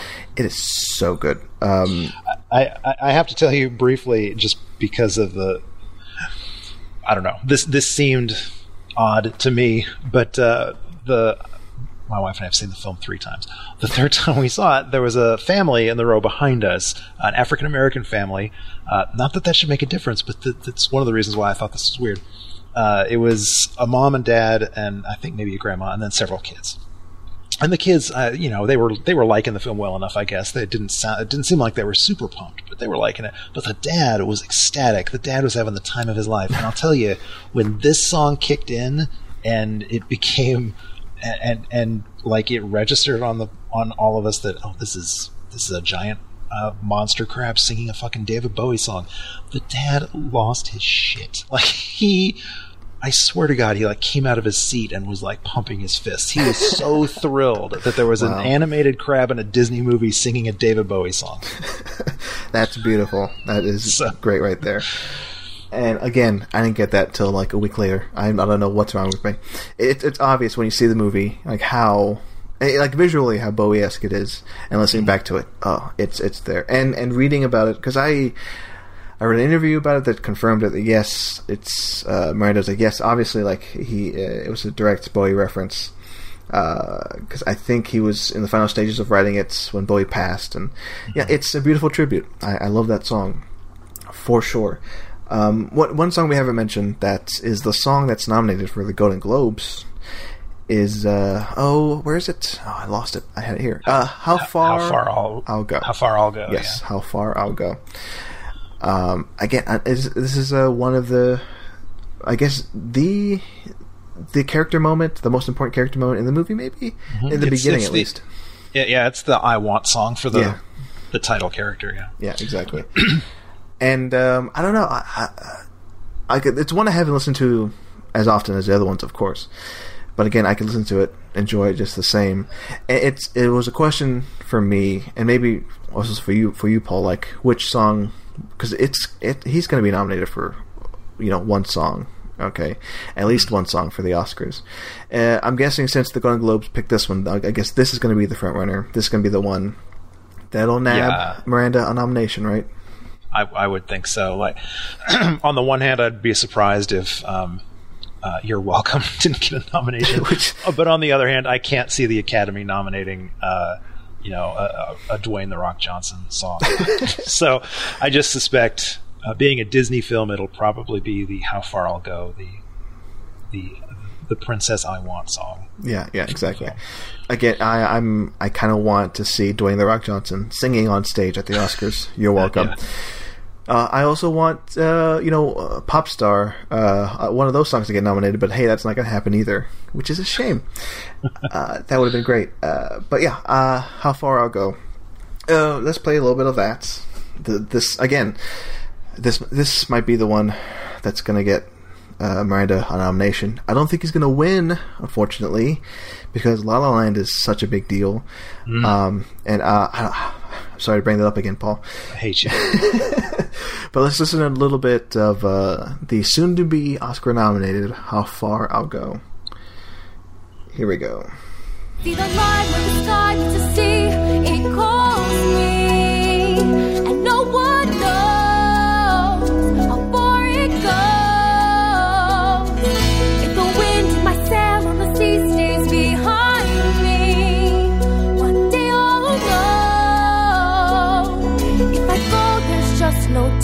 How far I'll go. I know everybody on this island seems so happy on this island. Everything is by design. That was a little bit of how far I'll go. Um, again, I mean, uh, Miranda has a has a good chance of getting that EGOT pretty soon. Uh, well, he needs uh, he needs an Emmy. He already has a Tony. Um, what? I'm sure he has a Grammy. Do you know Paul if he has a Grammy? I, I knew you were about to call me on this. Um, let's see. Let me see. Um, Awards and achievements. Uh, uh, let me just rattle some other things off. Um, because, you know, if he doesn't get an Oscar for Moana, which would be unfortunate, um, because honestly, uh, again, my, my prediction would be a La La Land win because that's going to hit the Oscars pretty big. It's going to be I'm sure it's going to sweep many awards. But if he doesn't get, you know, it for Moana, I'm sure down the line. I mean, he's working on Mary Poppins. I'm, I'm sure he's going to make an original song for that. I'm not sure how much involved with. Uh, I'm not sure how much involved he is with the musical production on that, but they they may fit something in there for him to do. I don't know. I don't know. He uh, he has um, he has an Emmy, a Tony, and a Grammy, There you go. An Emmy, a Tony, and a Grammy. He just needs an Oscar. and and a hundred other awards, including including the goddamn MacArthur Genius Award. You could, he, he has. A, he could have like a whole other designation, like a Exactly. like a Jamachadut, whatever. how many awards he has? Sure, I'd love I'd love uh, listeners at home to tell us what the hell uh, that award would be that you just said. A Jamachadut. There you go. okay, figure it Uh, out. Figure it out, folks. But yes, um, ah, so that's Moana. Okay, any other, uh, any other points you want to hit, Paul? Any other songs you want to cover uh, with this? Um, I mean, I don't. We could be here all day, but I know. no, I, I, I think we basically covered it. Um, I mean, this, yeah, it's it's a beautiful film. Uh, you know, I, I cried several times in the film. Uh, my my wife is, uh, excuse me, was very, very, very connected to her uh, maternal grandmother who passed away a few years ago, and she has never quite recovered from that. And so the whole grandmother aspect of this film really hit hard uh, for my wife, which consequently hit hard for me. But um, it's a beautiful film and a, a glorious soundtrack. Absolutely. Course. Yeah. So, I agree with you 100%, Paul. Um, listen to that soundtrack. It has a much like the Hamilton original cast recording. It has many tracks and spans two hours. not as long as not as long as the uh, Hamilton uh, original cast recording, but it it, it, it it's getting there. I, I didn't expect it to be that long. Uh, Of course, it has like the songs, you know, sung, and also the score, and also a lot of uh, demos and outtakes. I mean, yeah, like I, like like I said, Paul, we could be here all day because we haven't even talked about like the outtakes um, that were not, you know, the the songs were, that weren't used in the movie. Uh, but I guess we could maybe talk about that in the future. Or just say, hey, go listen to them. I'll, just say there was one, and I, I haven't listened to the out the outtakes as, as much as you have. Um, I think I've only listened all the way through maybe once. Actually, I need to correct that. But one of the outtakes, um, maybe it was. I'm looking at a list right now, and maybe it was more. Uh, I was a little bit surprised that that wasn't chosen for the final film. Like it seemed, it sounded so much like the perfect sort of uh, Disney quote unquote princess uh, song. Um, I mean, I love the one that that was chosen. How far I'll go, but I was just surprised to hear one of the outtake songs. I was like, damn, that must have been a hard cut for Disney to make, or for somebody to make, to not include that in the final film. Yeah, as as the final clip will play, let's play some of more an outtake from Moana. Here we go. There's gotta be more. I know there's more. There's always more. One day I'll be brave and sail on the wave that leads me to more. There's gotta be more. I know there's more. There's always more. My father, the chief, says don't cross the reef, but oh, every turn I take, every trail I track, every path I make, every road leads back to the sea. I am standing at the edge of the sea as they all say, Moana, slow down. Moana, dream small. Moana, don't drown. Can you drown out the call of the sea? There you go. That was some of more. Uh, and I, I said it off mic. It is a good song. it says, um, but it, luckily we have that on the soundtrack. Again, go for the deluxe edition. Um, if, I mean, I, have it on Spotify, the whole thing. I'm sure you can find it on your streaming services. Buy an album, why don't you? Um, if, if, you still have a CD player, do that. Highly recommend it, Paul. Um, I think we've covered it. I think we've covered. Yeah. Wow. What what a strange long trip it's been. I don't know how to end this, so I'm just grasping at straws. It, it, Uh, well, I, I okay, I'll say um, there, there was one more song that I wanted to mention. It's not Moana or Hamilton. oh, oh, that's right. Okay, one more song, Paul, before we end this episode. Uh, Just because the reason the reason I want to throw this out here, and maybe um, maybe Marcelo, you can play this song as sort of the the our closing credit song. Okay. um, because uh, it is it is December. It is the it's the time of miracles, Theo.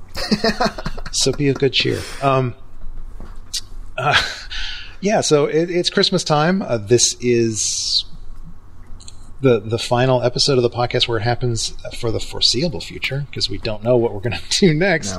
Um, so I just feel like it would be a good way to go out with. Um, there's this band. I don't know anything about them. I think that they are an a cappella band, or perhaps they're just a straight up sort of parody band. They're called Eclipse Six, and they released a song called Hamildolph, an American Christmas Story, which is a Hamilton parody.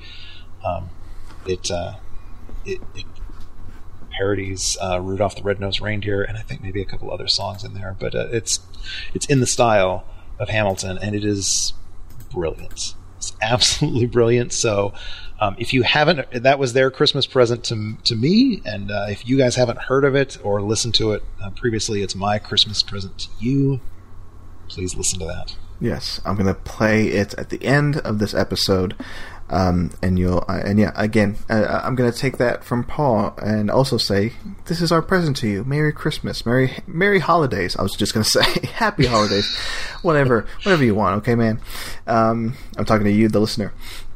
Uh, thank you for listening. It's yeah, like Paul said, I don't know what we're gonna do uh, with this series uh, in the future. Um, I'm sure some other Hamilton thing will happen. Uh, I don't know what exactly. Uh, maybe next time we'll talk, Paul, is when they finally release the the the live version, the the stage production. Like I don't know where, like in theaters, on DVD, Blu-ray, who knows, but maybe not. maybe not for the foreseeable future. I'm just making a prediction, but yeah, who knows? If that if that happens, hey, if that happens, trust us, we'll we'll, we'll be recording a podcast like within the hour. I'm also holding out hope that, uh, that you will get an opportunity to see this either in New York Oh, that's or right. uh, Chicago or or somewhere that you'll get a chance to see it, and we're we're going to have to talk when yeah, that happens. if that happens, guaranteed. Uh, and a whole, a whole episode dedicated to that. So yes, Fr- from the lobby of the theater as you're leaving. I'll be calling in through Skype recording. um, so yes, uh, and I guess we should also. Oh, you know, let's get into plugs, uh, and then we'll talk about you know future other future projects. So Paul, before we go, plugs. Where can the people listening find you online? I'm I'm currently taking a break from Twitter, but I, I'm planning to return to Twitter uh, in the new year. So you can find, if you want to, you can find me at haunt1013 h a u n t 1013. I'm the co-host of two other regular podcasts currently on hiatus, both returning in January. Uh, the main one is Gobbledygeek, um, which is a more or less weekly podcast about pop culture and entertainment. Um, and you can find that uh, on iTunes or at gobbledygeekpodcast.com. And the other is The Avatar Returns, which is a, a review show about um, the Nickelodeon series Avatar The Last Airbender and The Legend of Korra. Uh, that's also on iTunes or at theavatarreturns.com. There you go. Uh, do that, folks. And uh, like I said previous, on another episode of another show we did, um, good call taking a break from Twitter. you, you picked the right moment to do that. Yeah, yeah. Um, as for me, I'm on Twitter uh, because I'm running the TalkFilmSociety.com website. Uh, check that out. Um, reviews, articles, columns, you name it, it's on there. All of our podcasts. Go back, listen to the entire uh, the podcast where it happens series. Um, one thing I, I want to uh, touch on is the iTunes feed is currently not what I want it to be because it's only like showing like the last 20 episodes which is not what i want because we have like in total like me like the Talk Film Society has like 143 episodes so on itunes at least i want you know people to go through the entire back catalog so i'm i'm focusing my efforts in in uh, in like uh, revealing, I guess you know, showing all showing all the episodes on iTunes. So that's something I'll work on. Uh, we we had that problem with Gobbledygeek, and I'll, we can talk after. Yeah, I, I like some advice, Paul, because I have some idea to do it, but I like to hear uh, uh, your your ideas as well. Uh, and oh, we are working on on that Stranger Things podcast. Uh, I think at this point, Paul, you and I have to talk about it, but I'm gonna say, you know, this episode will definitely be out before Christmas. That Stranger Things one, probably not. um, so m- maybe in January, maybe uh, just expect that. Um, and I, uh, I, th- I think that's going to turn out pretty well. You know, fingers crossed. So, uh, I hope you guys enjoyed this. Um, this is our, our goodbye the 2016 episode. You and I, Paul. Um, it's been a great trip. I can't wait to record more podcasts with you. You know, whether it be Hamilton, whether it be Stranger Things, or you know, we'll find other things to talk about. Um, Paul. Oh boy, here we go. Marcelo. Thank you, thank you. And now it's time for our signature catchphrase. Hey, folks, don't throw away your shot. sure, that's our signature catchphrase. I don't know. Whatever, we, we've made it ours. Sure. we made it our signature. It's the yep, it's mine. Uh, it's me just saying, "Hey, folks, don't throw away your shot." See that that phrase right there. Signature catchphrase. you you've said that for years. I've said that for years. that years. Yeah, Hamilton. You know, Mr. Lin Manuel Miranda. He just took it from me. Yeah. So yeah, okay, we can stop recording. does a young buck reindeer, one who was constantly mocked and dropped in the middle of a forgotten island full of misfit toys where nobody could tell you what his name is, grow up to be the one who's the most famous? The same reindeer who led Santa through the fog and wind, globe trotting by, not letting fear stop him, got treated like a dog and made it a tough slog, and he was green. He barely had antlers upon his noggin. And every day his playmates berated him by calling him names, and it was lame. He struggled and kept his guard up.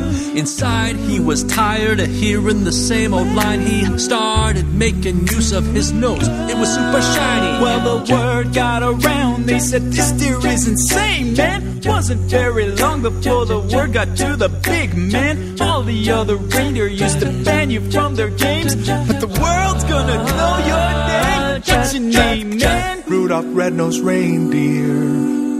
My name is Rudolph Red-Nosed Reindeer. And Santa came to me one foggy year on Christmas Eve. Christmas Eve.